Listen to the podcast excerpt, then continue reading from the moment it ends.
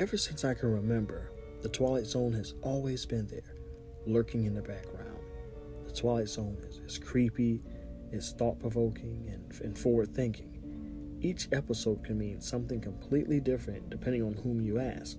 So, what is the Twilight Zone? Is it horror, fantasy, science fiction, drama, a thriller, or supernatural? I would say all of the above.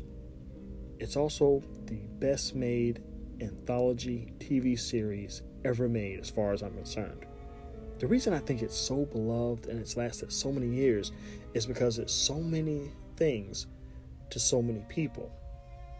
It took the time to, to develop the stories on a week to week basis, as hard as that was to do in 25 to 30 minutes. The Twilight Zone was able to make a point and hide it in plain sight without hitting you over the head with it. When entering the Twilight Zone, we were encouraged to, to think.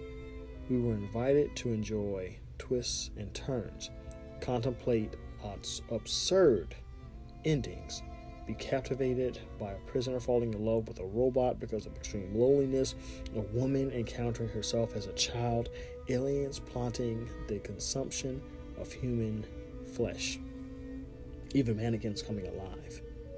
But 61 years later, I'll take you down a different kind of road. For a moment, for a brief wander into the Twilight Zone.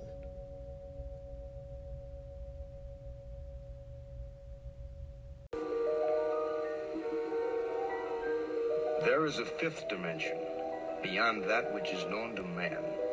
It is a dimension as vast as space and as timeless as infinity. It is the middle ground between light and shadow, between science and superstition, and it lies between the pit of man's fears and the summit of his knowledge. This is the dimension of imagination. It is an area which we call the Twilight Zone.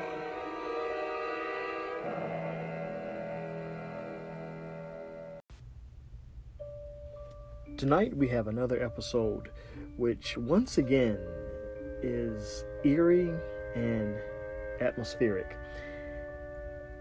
And it's just one of those episodes, once again, where, and honestly, I'm going to be right up front with everyone about Judgment Night, which is the name of this episode. I didn't care for this episode at all. And it's one of the rare episodes in the Twilight Zone um, that I just didn't feel really fit all that much. Although uh, Serling himself, um, he inserted this in here because it was such a, a biting uh, story, a, a, a, telling of um, some of the atrocities that the Nazis uh, uh, perpetrated at the time. So I get why he would have inserted this um, particular episode into the uh, the canon of the Twilight Zone. Him being uh, of Jewish descent and just him just being an up, an outstanding, upstanding uh, gentleman that just wanted to see people be good and do good things. Um, to completely over uh, simplify what uh, Mr. Serling was going for. Now, I can't say everything that he was thinking, because of course I didn't know him. As a matter of fact, I wasn't even born. uh, and unfortunately, we never got the chance to walk the earth at the same time. Um, I was born several years uh, after his his uh, his departure. But um, before I get off the rails, as I tend to do from time to time, we're going to just run down um, what I liked about the episode, what I didn't particularly care about the episode, and just throw in a few uh, fun facts and some trivia and things like that, and um, wrap up the episode. And as always, I'm going to do every episode uh, justice because that's exactly what um, the Twilight Zone deserves itself. Even if I don't particularly like the episode, which I'm always upfront and honest about everything, that I do. This was one of the episodes I just it's unforget it's just forgettable for me. And I'm not gonna say I'll never watch this episode again, but it's one where I probably could go a few years without ever seeing or ever talking about it. It just kind of like just stay out of uh, my mind's eye and my thoughts. Okay, so on board the uh, Glasgow in a is a uh, is a German uh, named Karl Lancer with no memory of how he got there, yet with a feeling that he's met all the passengers somewhere before. Now, things are made even more mysterious by Lancer's certainty that an enemy sub is stalking the ship, and by his premonition that something is going to happen at 1:15 a.m. His fear proves correct. At 1:15, a U-boat surfaces. Peering through binoculars, Lancer sees that its captain is himself. Now, the U boat sinks the helpless freighter. Then, crew members machine gun the remaining survivors. Lancer sinks beneath the waters. Later on, uh, on board the sub, a lieutenant suggests they might all face damnation for their action. And then Lance, of course, he completely discounts this theory, not realizing that he is, in fact, doomed to relive the sinking of that ship for eternity. Now, before I go any, go any further, I just want to talk about my personal uh, thoughts on this particular episode. And before we jump into that, we're going to uh, talk about um, just uh, who who wrote it, who produced it, who uh, who directed it, and so forth and so on. So this originally aired uh, December fourth of 1959, and it was course it was written by Rod Serling, and it was was produced by Buck Houghton, um, the great uh, prolific producer, and it was directed by John Brown. And the cast wheel, uh, as we talked about, was um, Karl Lancer. He was played by Nehemiah Persoff. And then we have uh, Captain Wilbur, which is uh, played by Ben Wright. And we have uh, First Officer Patrick, um, which was played by Patrick uh, Macnee. Then we have Lieutenant Muller, which was played by uh, James and Franciscus and uh, that's pretty much rounds out the uh, the the main uh, the main cast, the one that has the most uh, amount of screen time. So um, this, you know, it, it, wasn't well acted for the most part. Um, it was overacted in in some cases, as far as as far as what I saw, as far as I'm concerned. Um, so he plays the role of the mysterious stranger okay. And that's as far as I can, you know, as far as I can go. It was a bit overacted at times, and I think that's what I had um, most of my issues with.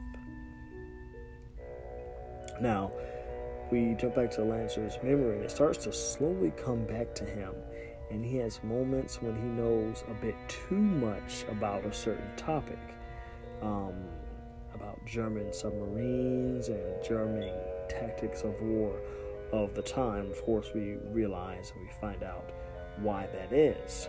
Because he basically has to ride this same uh, ship, the same freighter, uh, for all of eternity as it goes. And I think, as far as I'm concerned, this is actually the first uh, episode where it's actually a ghost story and I've noticed that all of the, for the most part, the the episodes in the Twilight Zone that have to do with ghosts, they have to do with Nazis and you know um, comeuppance, you know, basically that go around coming around to them again. So I'm thinking this is um, something that Serling specifically put in for um, for for reasons, and um, Deaths-Head Revisited is another one of these where it's a um, it's a ghost story. The the uh, concentration camp, um, the ones that died, they come back for the uh, officer,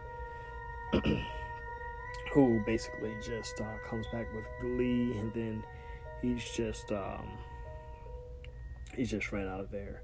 But we'll talk about that more when we get to that particular episode. It's one of the uh, classic episodes. Once again, that's not one of my favorite episodes, but the more I watched it, the more I kind of like found some really good nuggets within that particular episode as well. Excuse me. And then there's uh, then there's the um, the hat that that jogs his memory completely. Once he sees it, he sees the name, he realizes who he is, what he is, and what he's there to do. And then 1:15 a.m. rolls around. Now, I'll admit this wasn't one of my, you know, like I said, favorite episodes. Lancer is basically doomed to ride the uh, the ghost ship that he destroyed with women and children for uh, for all eternity, um, and therein lies the the the judgment. So there are so many things I could have really uh, talked about on this particular uh, episode, and unfortunately, I just not going to really get into too much of it. But um, uh, Judgment Night, it really is a uh, is a Flying Dutchman uh, variation um, involving a Nazi submarine commander who's somewhat persuasively portrayed by uh, Jerusalem born Nehemiah Persoff. Now, the episode also boasts a pre Mr. Novak James uh, Franciscus in a bit role as a nervous lieutenant under Persoff's uh, command, demonstrating for all to hear that a convincing German accent is far beyond his uh, his reach. Now, numerous sets are employed from uh, the wreck of the Mary Deare, a film starring Gary Cooper and Charlton Heston that Metro had just completed. Now, there's authentic footage of a U boat crew in action, which was convincingly integrated into the film as well. Now, this nautical fog uh, enshrouded ghost story was well written by Serling for the most part. Um, it was the first episode directed by German born director John Brahm. Previously, Brahm had directed the movie The Brasher Doubloon, an adaptation of Raymond Chandler's The High Window, as well as The Lodger and Hangover uh, Square. Now, two efficiently scary films starring uh, uh, Lallard uh, Richard. Now, Richard's um, last two films, in fact, were some of the um, probably what some people would say some of the best, but it's really questionable. Now, it was, it was on the basis of those two uh, films that Houghton uh, hired Brahm, feeling that the mood he had created in them would be perfect for the Twilight Zone. It was. In fact, Brahm would direct 12 episodes for the series, more than any other director. Now, Judgment Night marked the first and only reported case of censorship on the Twilight Zone. In the original script, Serling had the ship's first officer, Patrick Macnee, uh, later the intimidable Mr. Uh, Steed of the Avengers, order up a cup of tea to the bridge. Now, General Foods, whose uh, Sanka coffee commercials were sponsored, um, were sponsoring the show, objected to this reference to what they perceived as a competitor. Now, the line was changed to ordering a, um, not ordering a, um, what is it? Um, I guess a, a, a cup of a cup of coffee, which uh, which served well.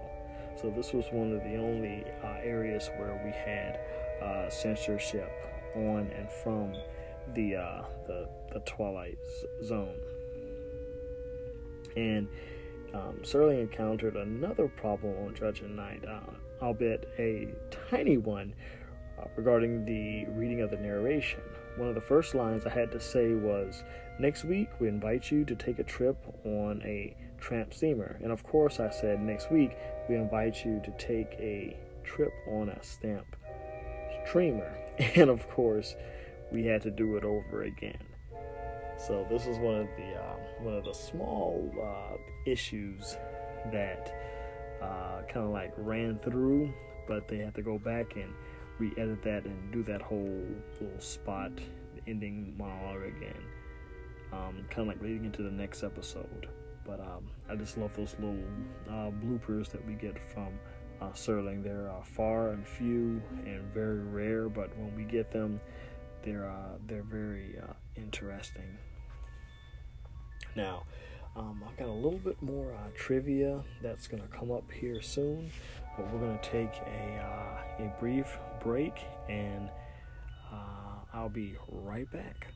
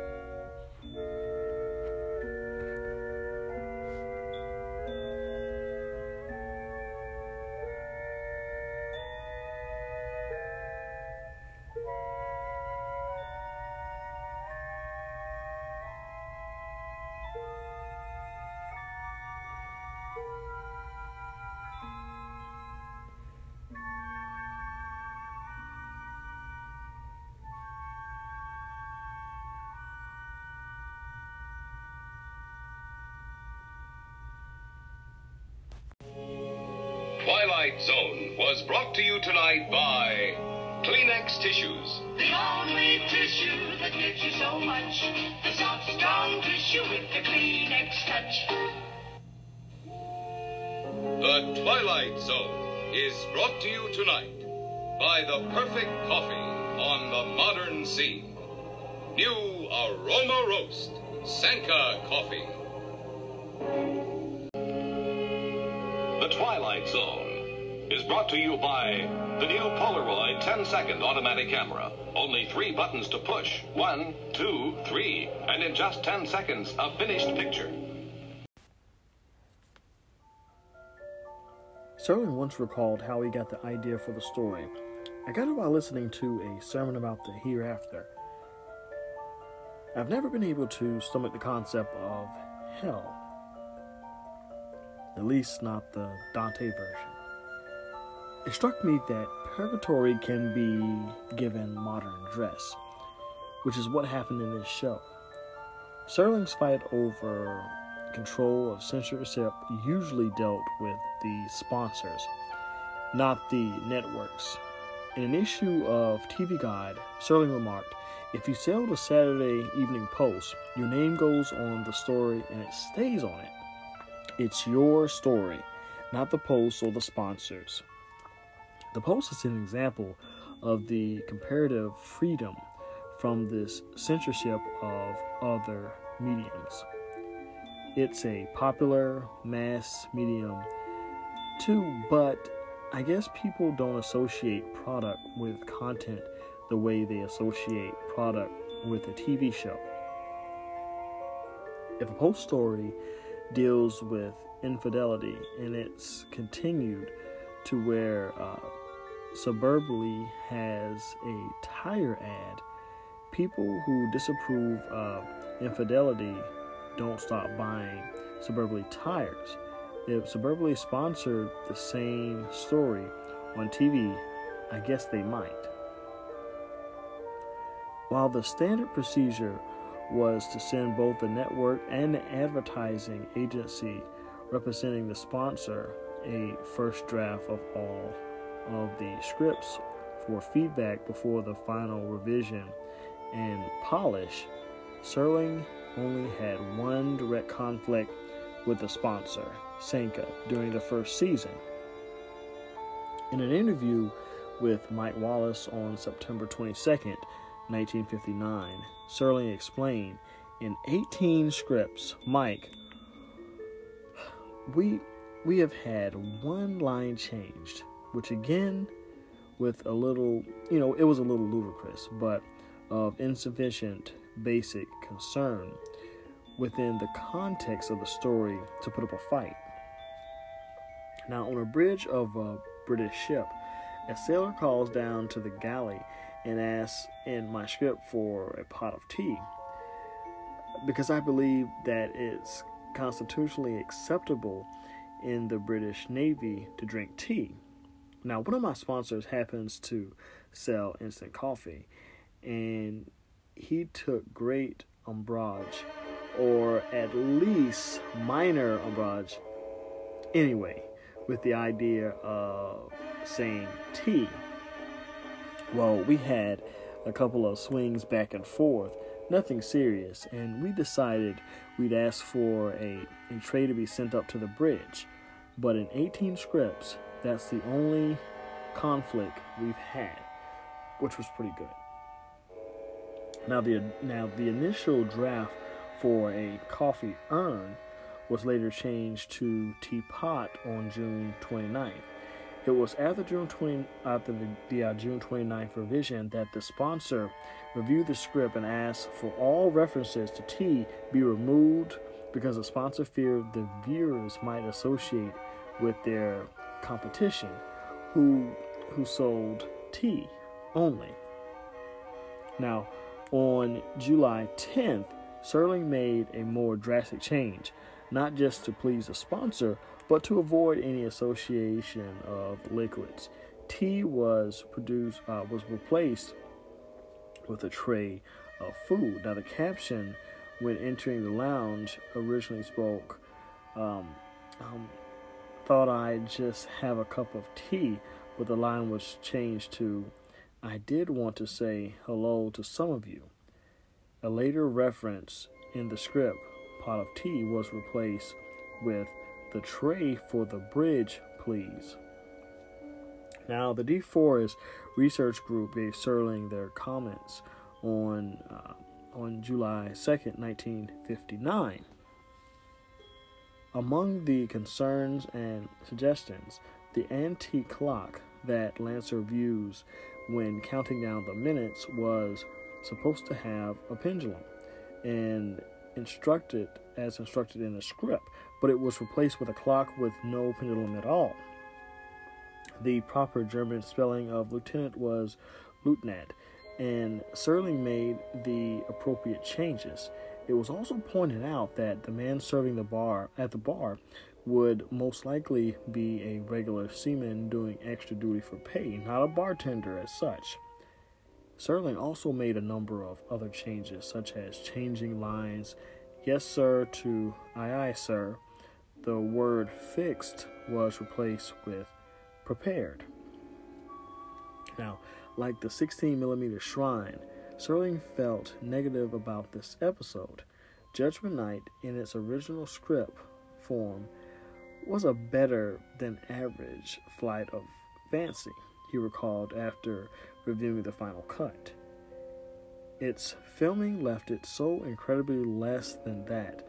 The production values, however, can be listed as above average to most viewers.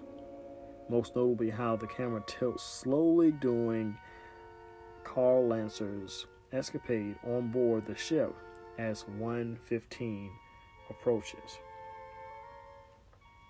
So it's kind of it's kind of great to hear that uh, that Serling didn't even like his own script and maybe the way the the the episode turned out itself. So you know, I don't feel so bad not uh, particularly not caring about this episode. When I say I'm not don't care about the episode, I don't care for it. That you know, it's it's not like definitely not in my top uh, top fifty or even top twenty um, episodes of the Twilight Zone.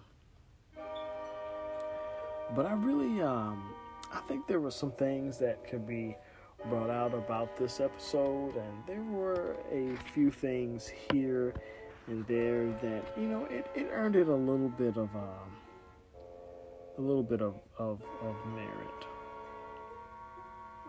But definitely not one of my uh, favorite uh, episodes of the twilight zone unfortunately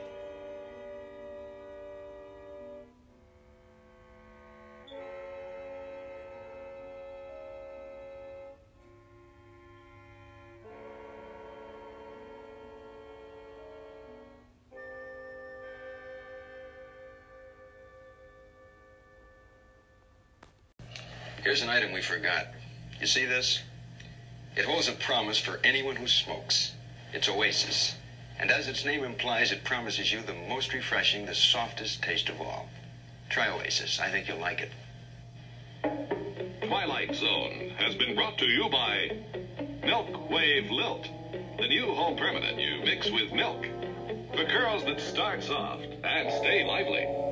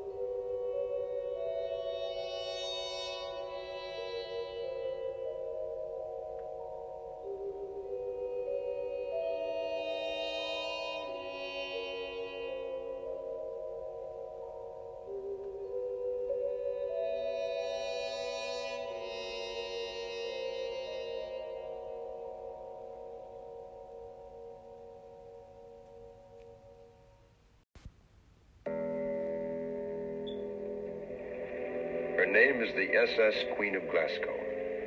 Her registry British. Gross tonnage 5,000. Age indeterminate. At this moment, she's one day out of Liverpool. Her destination, New York. Duly recorded on this ship's log is the sailing time, course to destination, weather conditions, temperature, longitude, and latitude. But what is never recorded in a log is the fear that washes over a deck like fog and ocean spray. Fear like the throbbing strokes of engine pistons, each like a heartbeat, parceling out every hour into breathless minutes of watching, waiting, and dreading. For the year is 1942, and this particular ship has lost its convoy. It travels alone like an aged, blind thing groping through the unfriendly dark, stalked by unseen periscopes of steel killers. Yes, the Queen of Glasgow is a frightened ship, and she carries with her a premonition of death.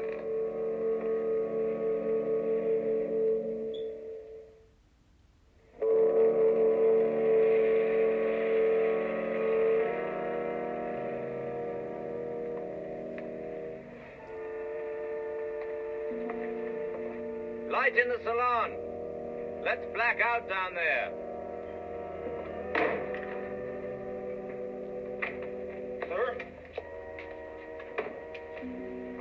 Finished serving dinner soon, sir.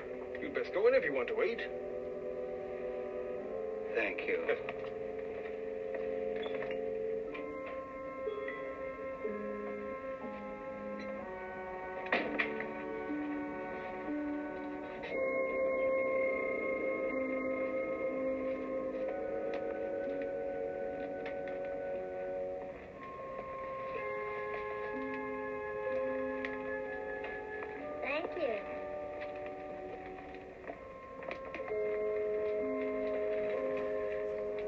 Are you Lancer?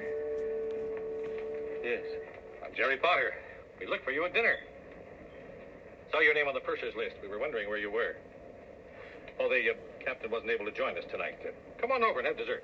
Thank you, no. I'm not hungry. How about some coffee, sir? Thank you. I would like a cup of coffee. Well, here's your seat right over here, Mr. Lancer. The more the merrier. We could do with a bit of merriment. I'll do the honors. This is Major Devereaux. How do you do? and his secretary, Miss Stanley. Are you heading home, Mr. Lancer, or away from home? Why, I'm heading away from home. Um, what do you do, Lancer? Me? I saw your name on the list. I tried to figure out what you looked like. It's a game I play. I try to connect a face with a name. I thought probably you were a, an old language professor from Oxford or something.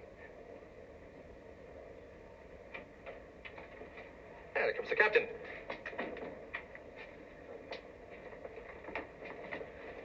No, no, no, no, no. Please, don't get up. I uh, haven't much time. I just wanted to say hello to some of you. I do apologize for not being able to get down to dinner. That we have a miserable fog out there, and I thought it best to take my meal on the bridge. And the rest of the convoy, Captain, are they in sight? They would have to be three feet off the bow to be in sight, Major. That fog out there is very thick. However, we have some hopes of making contact with them tomorrow. I'd feel much safer if we were in convoy. I can almost see those wolf packs, isn't that what you call them? Hmm. Converging on us. There'd be no wolf packs converging on a single ship, Major Devereaux. The principle of the submarine pack is based on the convoy attack. The gentleman is quite correct. Our principal danger would lie in a single submarine. I'll tell you something. I'd rather they go after us with one of those pocket battleships. That you can see. Not a skulking, crummy tin fish a couple of miles underwater. If you're being followed, you'll see the sub, Mr. Potter. It will surface. They won't use all of their torpedoes on us, not when they can sit at a thousand yards and shell us with impunity and sink us at will.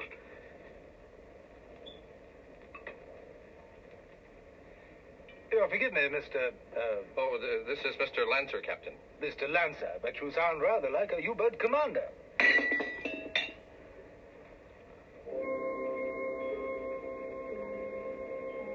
Forgive me, that was clumsy of me. I hope I didn't get any on you, Miss Stanley. No, you didn't get any on me, but you did quite a job on yourself there. Oh, that's quite all right. Oh, it'll stain, sir. I said it's all right. Yes, sir. As you say, sir.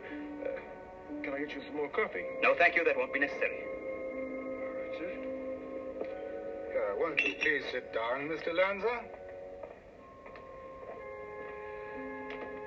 Well, I think we can start to get better acquainted now.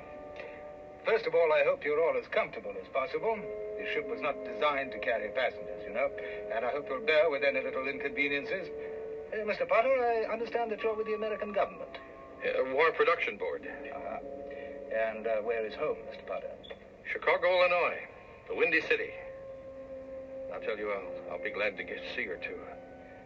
And you, Mr. Lanser, where is home for you? Home? Uh, I was born in Frankfurt. Frankfurt? Frankfurt, like in Germany? Yes, Germany. Had you been in England? How long? Uh, not very long. Uh, not long at all. Uh, please forgive me. I'm not feeling very well today. I think I'd better go to my cabin. It's too bad, Lanser. I was hoping we might get up a poker game. Perhaps later, if you feel better. Yes, perhaps later. Good night. Good night, Mr. Lanser. Good night. Good night.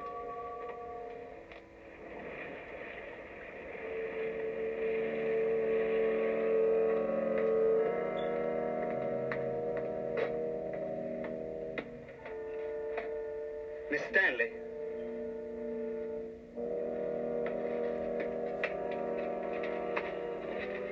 Fog carries a chill with it, doesn't it? Yes, yes, it does. Have we met before? I don't think so. You'll forgive me. You looked so familiar. But for that matter, they all did. Mr. Lanser, are you all right? Yes, yes, I'm all right. It's just that I have these crazy feelings. What? The feeling of doing things, saying things. The feeling that you've done them before? I know that feeling. I've had it occasionally. Being in a room somewhere and being able to swear that you've been there before. Even the conversation seems identical to another time. And the people? Yes, and the people too. How odd. I don't seem to recall. I don't seem to getting on this ship. Or anything else for that matter. It's suddenly as if I woke up and found myself standing on deck and hearing your voices coming from the salon. Like amnesia. No, not really. I know who I am. I'm Carl Lanser. I am Carl Lanser. I was born in Frankfurt, Germany. I'm in the... In the what? You were going to tell me. You were in something or other. Who was I? I don't remember. Mr. Lanser, perhaps if you got some sleep. No, sleep couldn't help me. I don't think I could get to sleep. I feel as if... As if... I'm in a nightmare. It's so strange. Disaster out there. Doom. We are being stalked. I know we're being stalked. There's a sub out there, a U-boat. I know. I know it's there. I know it. Mr. Lanser? I'm Lanser. The captain's compliments, sir. He wonders if you'd come with me to the bridge. He'd like to have a few words with you. Certainly. Will you follow me, please, sir? Boom, boom, boom, boom, boom, boom. A good catch tonight, huh? The Queen of Glasgow, 5,000 tonner. Isn't that what the registry said? Yes, sir. Oh, you have nerves, Mueller. No, not, not really, sir. A, a little shaky, perhaps. Why? Uh, Nothing, sir. Why? Sir, there were people on that ship. Women, too. So? Sir, we gave them no warning. Oh, you'd have us give them warning, huh? So their radio operator can signal his position, which happens to be, incidentally, our position. You have sentiment, Mueller, but no brains. You're an old woman, you know that. I just. I just found it difficult to. To do what? To reconcile the killing of men and women without any warning. Makes me wonder if we're not damned now. In the eyes of the British Admiralty, we most certainly are. I mean, sir, in the eyes of God. Oh, you're not only a fool, Lieutenant, but also a religious fool, and perhaps a mystic at that. Suppose we are damned. What will happen then? I've had dreams about it. Perhaps there's a special kind of hell for people like us. Perhaps to be damned is to have a fate like the people on that ship. To suffer as they suffer. And to die as they die. You are a mystic, Lieutenant. We'd ride the ghost of that ship every night. Every night, Herr Captain. For eternity. They could die only once. Just once. But we could die a hundred million times. We'd ride the ghost of that ship every night. Every night for eternity. Herr Captain. The ghost of that ship. The SS Queen of Glasgow heading for New York, and the time is 1942. For one man, it is always 1942. Light in the salon. Let's black out down there. And this man will ride the ghost of that ship every night for eternity. This is what is meant by paying the fiddler. This is the comeuppance awaiting every man when the ledger of his life is opened and examined. The tally made and then the reward or the penalty paid. And in the case of Carl Lanser, former Kapitan Leutnant, Navy of the Third Reich, this is the penalty. This is the justice meted out. This is Judgment Night in the Twilight Zone.